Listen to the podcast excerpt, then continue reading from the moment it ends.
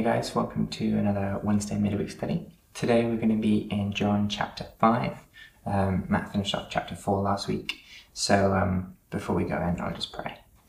Father, I just pray that you'd uh, be with us tonight as we go through your word, that you'd uh, speak to us um, of the different things that you may be pointing out in your word, some things obvious and some things less obvious. Um, I pray that you'd speak to us individually as well as uh, through the main message. Um, I pray that you would, uh, your Holy Spirit would speak uh, through me tonight as I teach, that you give me the words for things that I may not have planned to say, and um, that you hold me back from saying things that uh, you don't necessarily want me to say, uh, that I may have necessarily planned on saying. Um, Father, I just pray that you'd be with us tonight, and that your Holy Spirit would speak to each and every one of us. In Jesus' name I pray. Amen.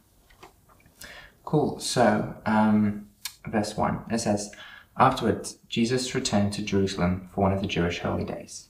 Inside the city, near the sheep gate, was the pool of Bethesda, with five covered porches. Crowds of sick people, blind, lame, or paralyzed, lay on the porches.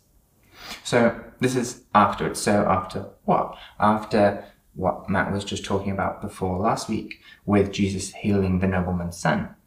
So, he was in Cana of Galilee over before, and now he's returned to Jerusalem for one of the Jewish holy days. So he's returned to Jerusalem and he heads over to this pool. Now, Jesus knows very well what's going on at this pool. This pool, really cool. Um, so this is actually a historical site that you can go and visit. Um, it was discovered in the 19th century. And basically it used to be, um, it has had uh, two parts to it. So it had the southern basin and the northern basin. And basically, one part of it is a mikveh, which is uh, basically a Jewish uh, ritual bath.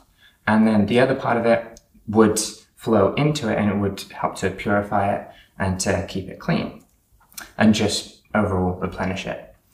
So, um, this is a well known area for them at the time. You know, you'd go there, uh, whether these people wanted to go there to be healed, but then some people would go there and they'd use it as the Jewish ritual baths. So, what's interesting is this pool was surrounded in just these different stories of healing as well. So people would go there, and basically the idea was that the moment the pool bubbled, the first one in there would then be healed. Now, this healing was also attributed to an angel that would come and would stir the waters.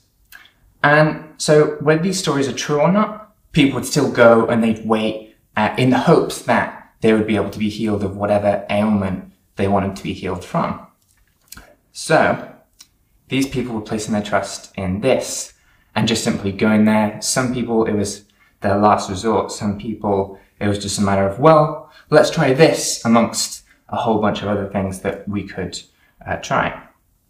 So they're placing their trust in this because it's something tangible. They can go there and they can be like, okay, okay, if you haven't tried it, you should go to this place. And so people who would be paralyzed would basically say, hey, I've got to try and arrange to be, you know, collected and picked up and be taken to this place because they're not going to be able to get there otherwise, in the hopes that they'd be able to somehow get in there with maybe a friend who'd help to lift them in, and then they'd be healed. And people would go there with other ailments as well. You know, some people with all sorts of different things uh, that we know about.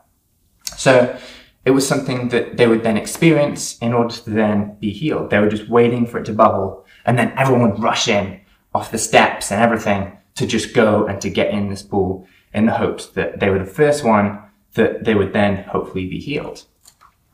And it's kind of a little bit of a reminder for us as we think of these people going into this pool in the hopes that they're going to be healed, um, that sometimes it's easy for us to look for something experiential rather than simply looking at Christ as the solution to our problems.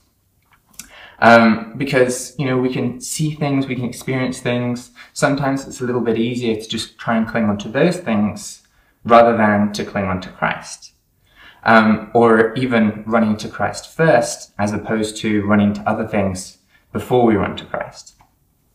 Um, I was telling someone about a story recently of um, when when I do IT, one of the things I'm very aware of is sometimes things just break and there's no logical explanation as to why it might have just broken. It just decided to die one day.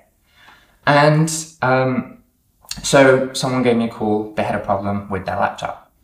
And um, I tried to fix it.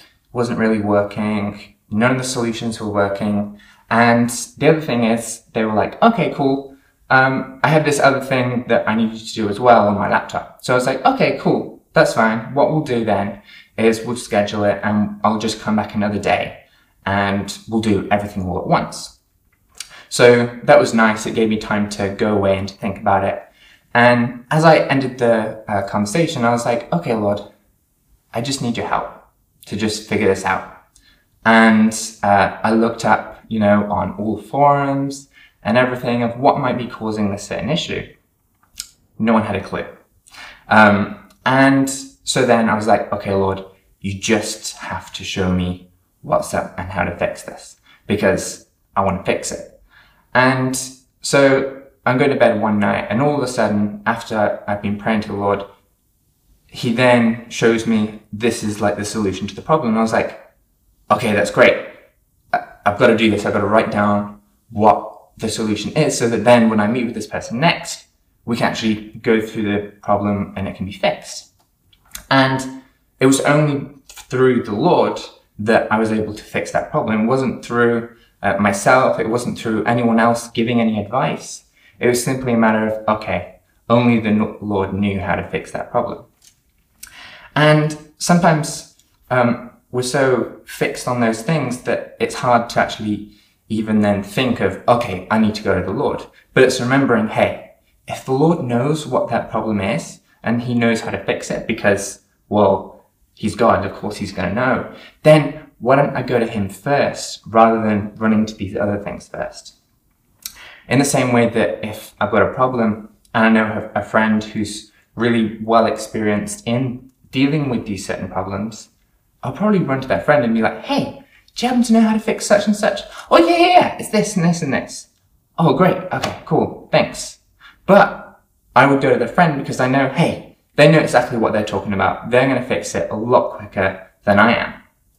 And so we know that the Lord knows everything. So why not run to him first and to say, okay, Lord, please can you just help me with this? And then he's more than willing to actually help us.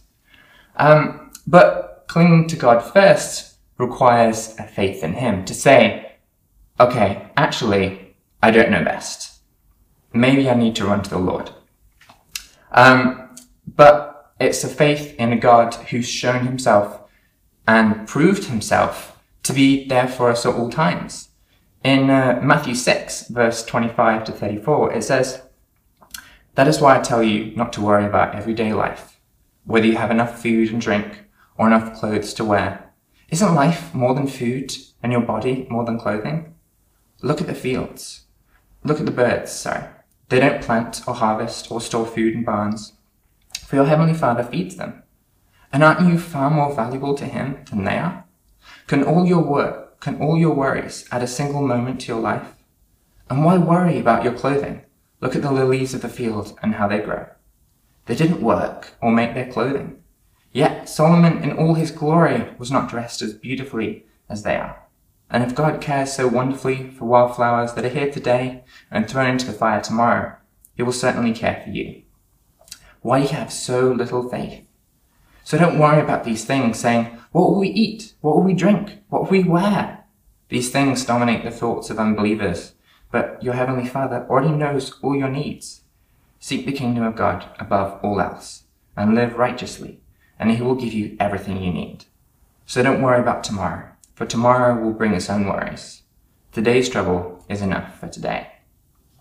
And so God continually tells us throughout scripture, hey, don't worry, I am with you and I will take care of you and I will take care of your every need.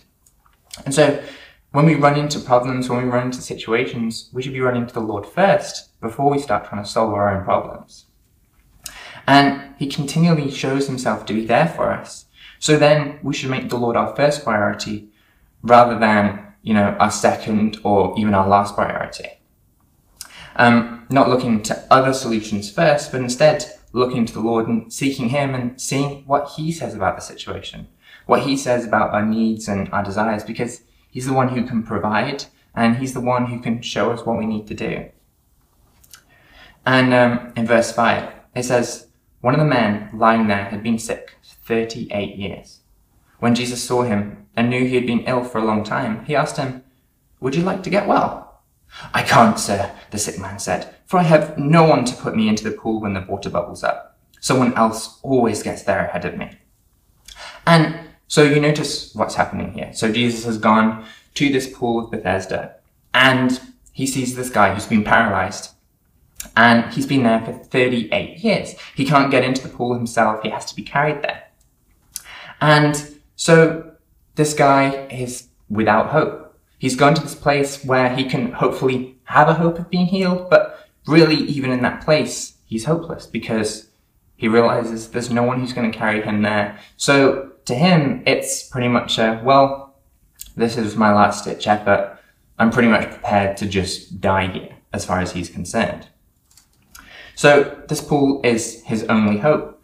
And so he heard stories. He's obviously arranged to be able to get here so that, you know, he can hopefully be healed. and yet there he's realized, hey, actually, I don't really have any hope even here.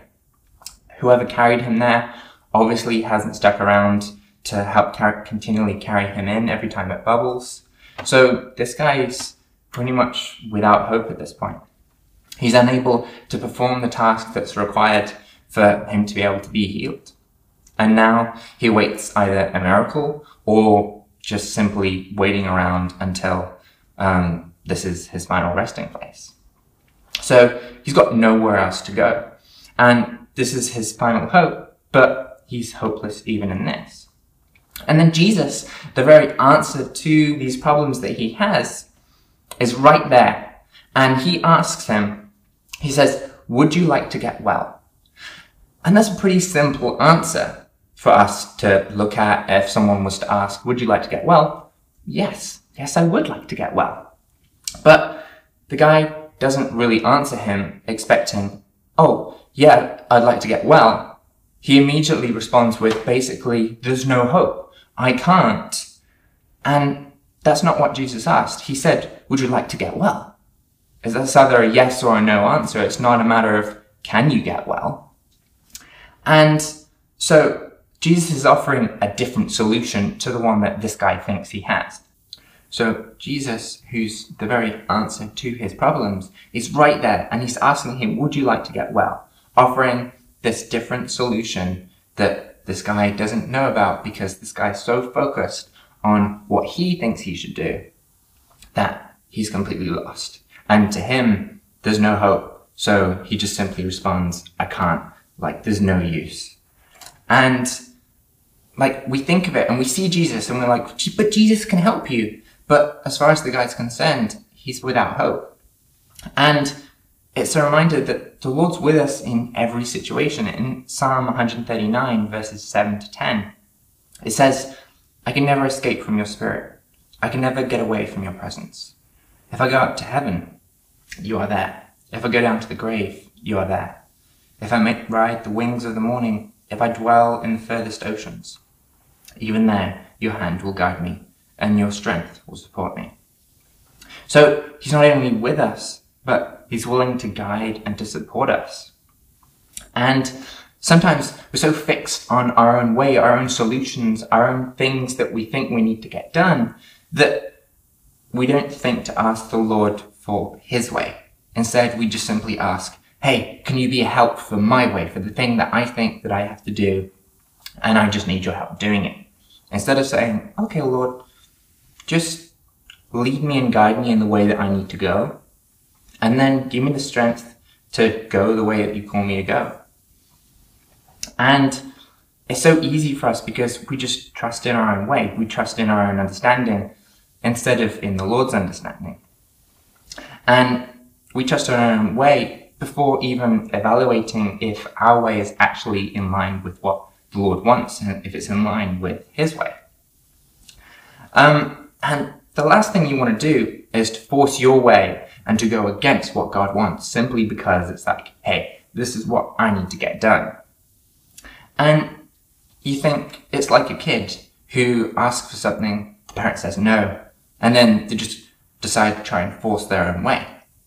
Eventually, sometimes the parent's just going to be like, okay, fine, go your own way, and then learn from your mistakes.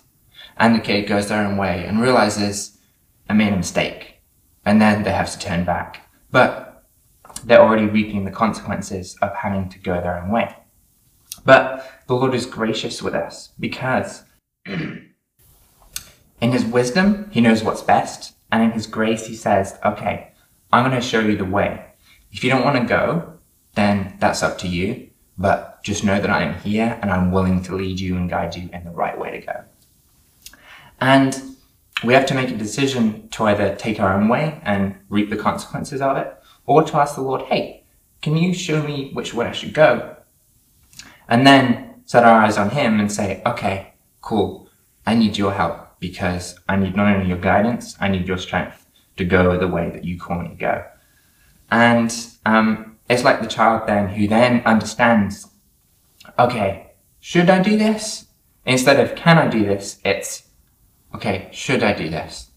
Instead of this, hey, I want to go my own way and I just need you to help me do this. Um, it's the understanding that not only does the Lord know what's best, but then he'll guide us in the way that we should go. Um, and so one, it's making sure that the Lord's the first priority, the first one that we go to, the first one that we say, hey, okay, Lord, I need your help. And then two, it's saying in that, okay, but I need your help, not for necessarily just what I want, but I want to go in the way that you want me to go. And I need you to not only lead me and guide me in the way that I should go, but then help me to actually be obedient in that, to go in the way that I need to go. And um, so in verse 8, it says, Jesus told him, Stand up, pick up your mat, and walk. Instantly the man was healed. He rolled up his sleeping bag, or his sleeping mat, and began walking. So Jesus meets this man's response with a command instead. So first he asks him a question. He's like, would you like to get healed? And the guy clearly doesn't understand the question. He's still without hope because he's like, I can't. There's no use. It's like, no, no, I'm asking you, would you like to get healed? Because there's another way. You don't have to try and sit trying to do this. And so instead of just simply responding with another question, Jesus is just like, okay, pick up your mat and walk. And just blows everything out of the water for what this guy is thinking. And knowing what's best, he doesn't offer to help carry him in.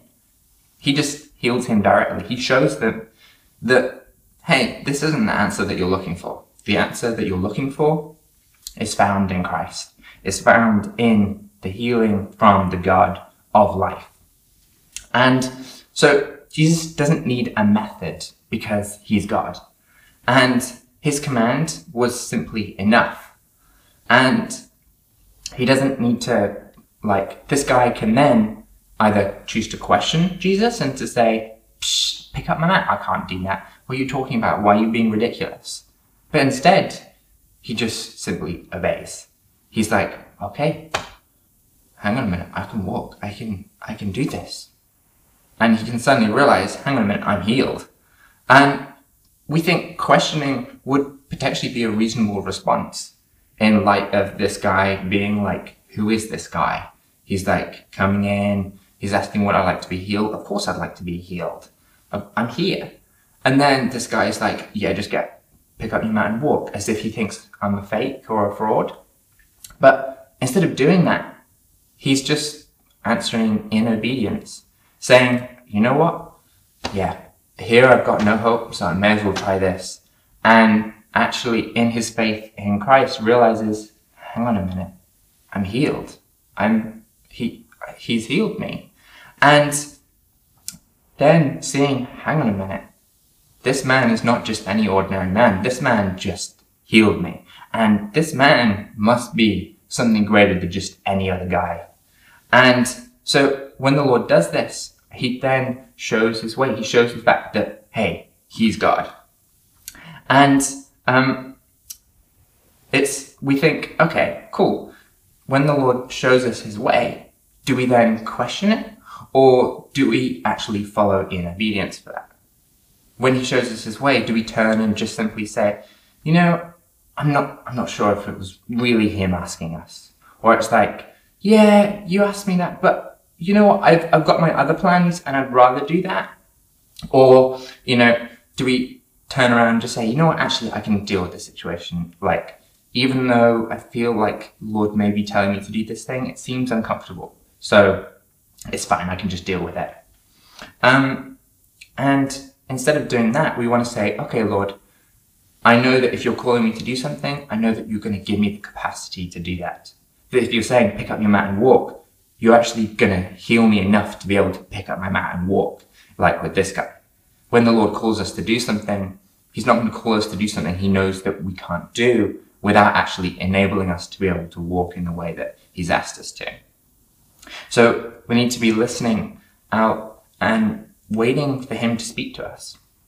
We need to be actually spending time with Him then in prayer and in the Word so that we know His voice. Because when He speaks, instead of it being like that loud trumpet call that we're like, oh yeah, that was definitely God, sometimes it's just that still small voice that we're just like, yeah, I think that might have been the Lord. And sometimes we realize that at the time, and it's good because we can then walk in obedience. And sometimes we realize after the fact, like, hang on a minute. In hindsight, I know what I should have done, and I knew, I think the Lord was actually telling me to do that, but I decided to just go my own way. So it's actually listening out for that still small voice and then being obedient to it. So this guy had no hope, but then he placed his hope in Christ and realized that actually the Lord enabled him to be able to just pick up his mat and walk. And so we need to not only seek the Lord first, and to then ask for his way rather than our own, being um, sitting there and saying, you know what, maybe my way isn't the way that I should be walking in. And then when the Lord shows us his way, is then us being obedient in that, saying, okay, if you're asking me to do this, to do this, then I know that you'll help me. So I want to be obedient to that. And he's going to lead us and he's going to guide us and he's going to make our path straight. He's going to enable us to walk in the way that he's calling us to.